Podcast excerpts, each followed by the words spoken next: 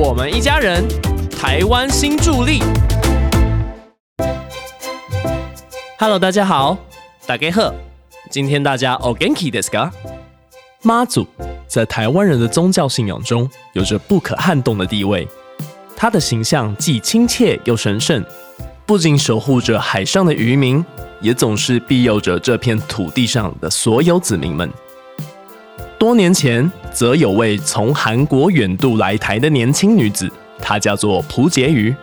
她来台求学的过程中，由于一场神奇的梦境，受到了妈祖的感召，从此成为了虔诚的妈祖信徒。尽管当时身上只有三十元的积蓄，她却毅然决然的募款筹建了台湾第一座由外籍女子发愿兴建的妈祖庙。今天的故事相当动人且精彩，就让我们一起来听听今天的故事吧。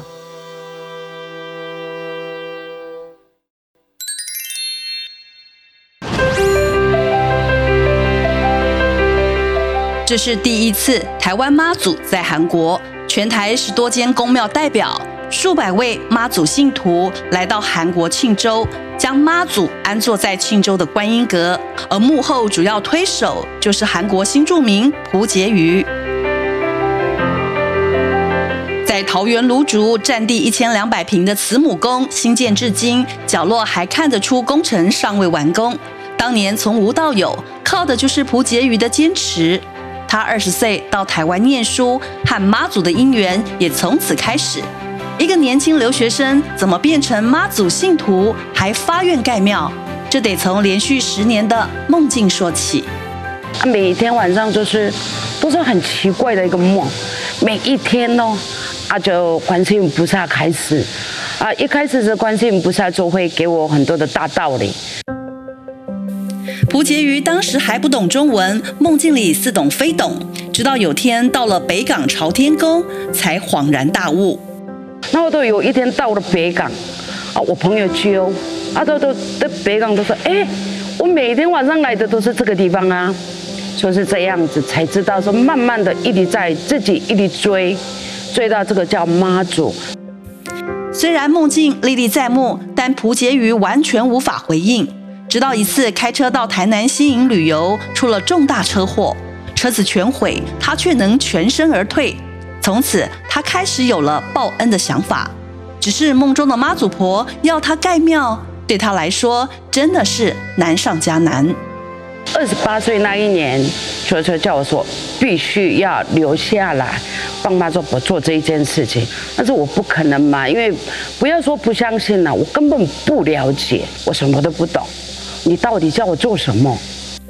当时是外籍身份，人生地不熟，而且还身无分文，庞大的建庙资金从何而来？我一定认为说盖庙，我又不懂，啊又没有钱，啊又没有人，样样都没有。你叫我到底做什么？观世音菩萨曾经跟我讲过一句话：生死在眼前都不知道的可怜的众生。你为什么要给搞？我愿意帮妈祖佛盖一间庙，让你庄严的坐着，哦，你就救我们这一些可怜的众生，是这样子。我把发愿了，不计较，不比较，妈祖婆普爱世人的怜悯心打动了他，决定开始募款。只不过两年募了十万零三十元。却在签约买地前只剩三十块。有一个人就突然间来，他很急，他公明天这个票嘎不进去，明天公司要倒。后来怎么办？我就跟妈祖婆讲说，现在就有人要请了，十万块我先借给他。哦，明天我要签约啊，啊怎么办？啊那就跟妈祖婆禀报啊，三十块开始就要想办法，自己身上的啦。所有的这身上的先拔下来，该有的该卖的卖啊，他就开始成了这个这一块土地呀。有了土地，临时铁皮屋成了安奉妈祖的避风港，但却避不了风雨。有这么一次啦，我们妈祖婆那个时候还没有盖的时候，都在外面，门都没有嘛，好都是露天嘛，哈，坐在外面。台风来，我就祈求妈祖婆。不能进来，他风一进来，连那个铁皮的屋顶都没了。我晚上和整个晚上没办法回家，我守着妈祖婆，这么大阵呢，我要把它抱到哪里去呢？吉坡想给妈祖一个家，也想给信徒一个心灵寄托，积极寻找建商，却连续碰壁。我们这个盖庙哈，十二家的建商有来过哦，大家都是几亿的天价啊，但是他们都只要来过啊就没有回应了。第十二家哈，我很怀疑呀，啊，我也很单纯的人嘛。后来我就打电话给他，哎，老板，你们都为什么很奇怪？我每个人都来问问问，啊，没有消息啊。啊，都是那个老板就笑着告诉我。啊，公主，我跟你讲啊，吼，我靠的声吼，啊，慈母公无钱啦，哦，做这个怕鸟无钱啦，安尼啦，啊啊，我就啊，他讲的也事实啦，我就我自己担起来，我们不去找厂商，我自己找，一个一个找，什么板模，什么人家说白铁，哎，我问你什么叫白铁啊？我听不懂啊，后来就白铁啊，就是人家说板铁。哦，一个一个找，所以开始这个做了。建庙经费得来不易，延宕的工程开始动工，庙宇终于成型。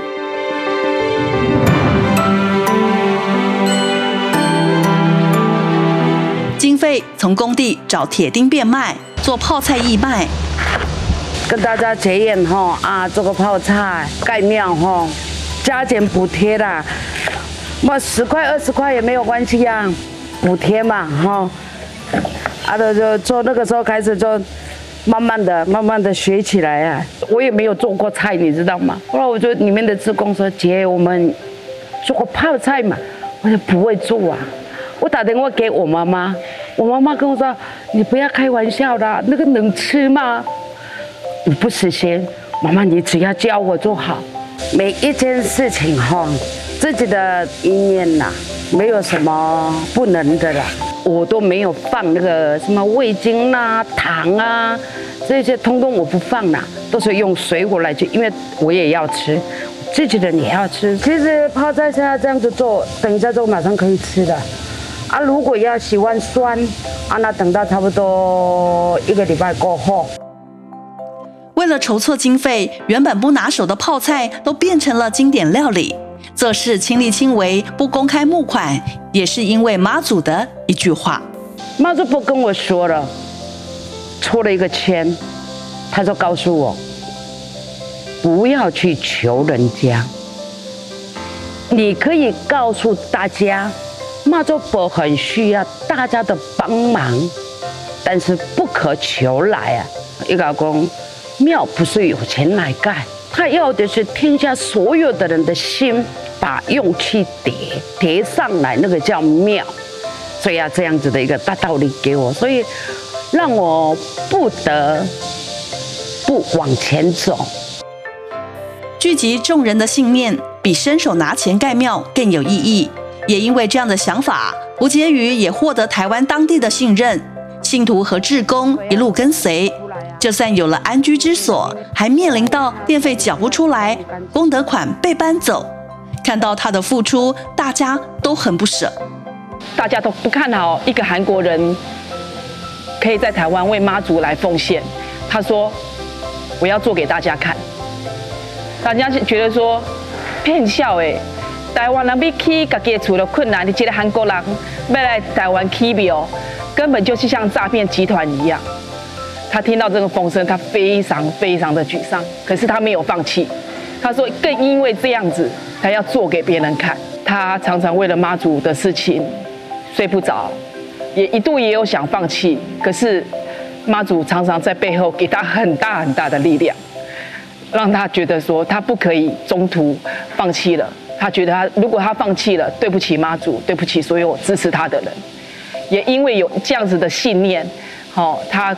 把慈母宫经营到现在，因为对妈祖的信念，加上支持者的鼓励，让他坚持下来。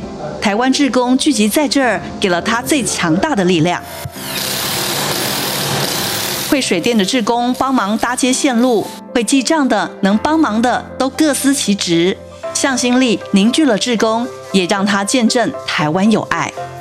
我们从小也是跟着在这边一起帮忙，一起当志工。公主真的很辛苦。那可能以前我从小可能小时候不懂，就是那个苦。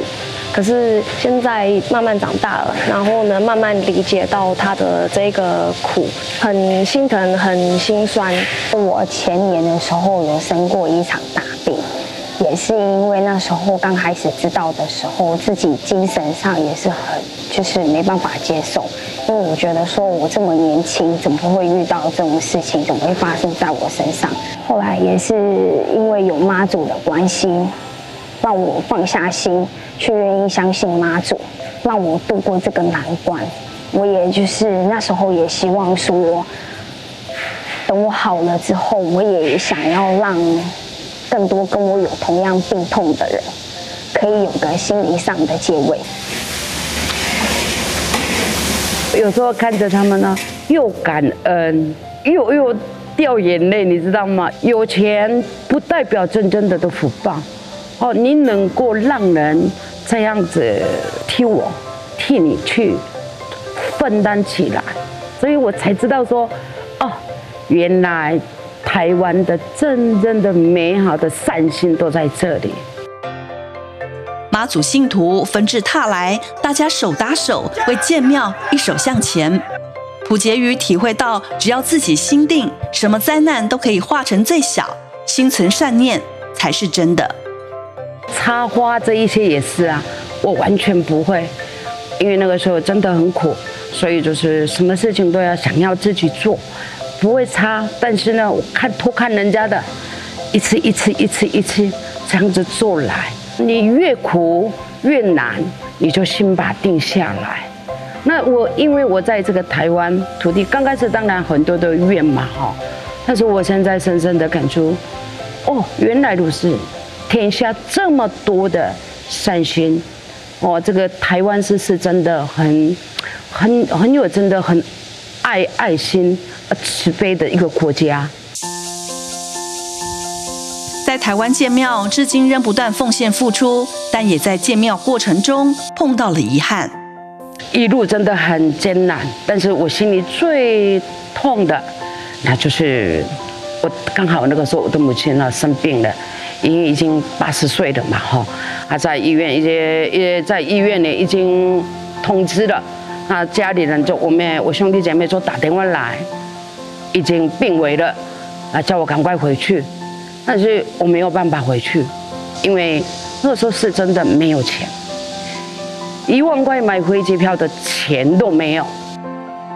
不断的为母亲祈福，但遗憾的是，母亲在疫情期间往生，还是没法见到最后一面。疫情后再次回到韩国，是为了将妈祖分灵安坐到韩国，而这也是台湾第一次。台湾的所有的那个公庙哈，那个妈祖婆啊，很多的庙的这个主持的诸位啊哈，董事长他们就一起三四百个人回韩国，把妈祖哈庄严的落成了。那那个时候我说过一句话，我心心安，因为我虽然那么慢回来，但是妈妈知道我在干什么。在韩国信仰以佛教为主，还包括天主教、基督教。如何在韩国推广？胡婕妤不担心，因为韩国是真的完全不认识这个妈祖的当中。因为妈祖婆教过我，她也是从一出生到这么多的度化这里面，妈祖婆请到韩国去的时候，韩国人会一定会很神奇的眼神看呐，这是到底干嘛呀？所以这样子的话，剩下的妈祖婆会结这个姻缘。那妈祖婆的慈悲就撒在这个韩国的地，成功将妈祖迎回韩国，发扬妈祖慈悲精神。蒲婕妤除了要继续完成建庙工程，还想要继续为台湾付出。他希望未来能投入新住民二代教育，也希望推广僧侣长照，照顾更多族群，让妈祖的慈悲大爱遍洒在这片土地。胡婕妤的信仰之旅充满了挑战和艰辛。